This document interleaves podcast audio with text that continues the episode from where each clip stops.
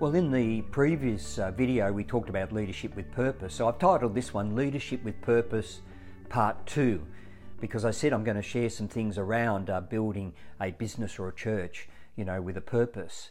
You know, w- we can get buy in from those that work with us or work for us. We can get great results and we can build successful relationships and a profitable business and a church that's impacting the community and beyond. So, what are a few of the things to think about in this? Number one, you need to build successes. Despite what you think, you're never going to be around forever. And the opportunity will come for you to move up the chain or onto something greater, or your end of your life comes. Most of these kings did not build that. They were about protecting their own nest and their own kingdom. And even amongst their own sons and daughters, and, and certainly the sons were the next in line in this, in this society, man, did they uh, bring along some terrible uh, kids and who got into these roles and the stories and what they got up to um, was terrible and actually drove the nation backwards almost overnight. It wasn't even over a period of time. So, number one, build successes. Number two, make decisions and solve problems. If you're a leader in an organization and you're making decisions and solving problems, that will get most people's attention and will get the support that go with you. They see as a can do person. A third one is ask why I want to be a leader. Uh, some people want to be a leader because I mentioned in the previous video because of money and title and status, but ask do you really want it because there are a lot of issues can come with that. There are a lot of challenges that come with that, and, and some people are fantastic at it, and others make terrible leaders. I have to admit that at times when I grew up in the advertising agency, got promoted up to department head and eventually managing director, I wasn't looking for those jobs.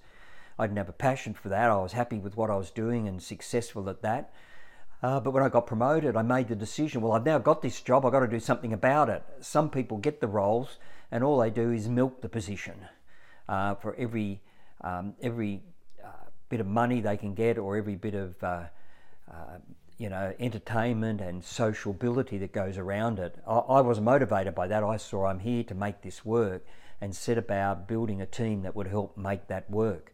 Um, so, you know, do I want to lead? The next one is work on your priorities in your to do list. We all got to do lists, we've got things that need doing, even as a leader. But if you work out what the priorities are and tackle those first, most other things fall into place. One of the lessons I learned is to write down everything I had to do because you get overwhelmed in your head thinking about it and set priorities by deadline. And I started, and by accident found out when I did the first thing, about 10 other things fixed themselves. And I learnt then if you hit the right priorities, a whole lot of things start to fall into place. Uh, then you multiply your church or your business by influencing and growing your leaders because you get greater impact. On your own, you only can go to a certain level. You get other people and leaders uh, under you that are trained and come up, they will help you grow. I learned in advertising when I hired people better than me in roles of things I didn't know, actually pushed me up and actually pushed the agency up and gave them greater, greater uh, accountability, flexibility, and recognition.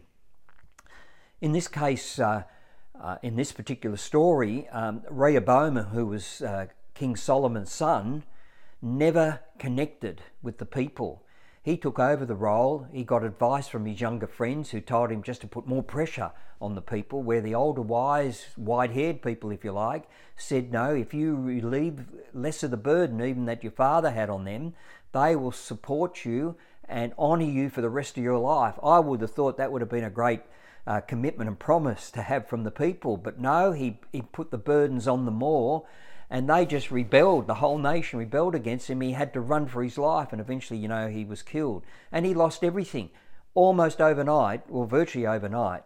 Uh, the next one is if you have indecision, it will divide people. Some people will be for you, some won't be, be will be against you, and some will be actually working against you because they go off and make the decisions that need to be made. And lastly, you know, if you want to run leadership with purpose, uh, work on principles, not emotion. Uh, our days, uh, next day, we could be up, we could be down, we could be influenced by health, situation at home, uh, a client wanting to review or what, leaving, uh, some issue, someone yelled at you, it could be anything, and our emotions should not drive our decisions. We make bad decisions when we're not thinking clearly. And I've tried, uh, I, I learned it hard way in the early days, but I tried that don't respond when I'm tired or I've just got back from a long trip and I'm and I've got jet lag or or health, you know, got a virus or something. Try not to make the decision on that basis, and uh, I can think about it, but make the decision when you're clear of mind or work towards getting clear your mind to be able to make that decision. You will make better decisions, you'll respond better, and will not create another problem when you do that. So, there's a whole lot of tips for you to have a leader, be a leader with purpose.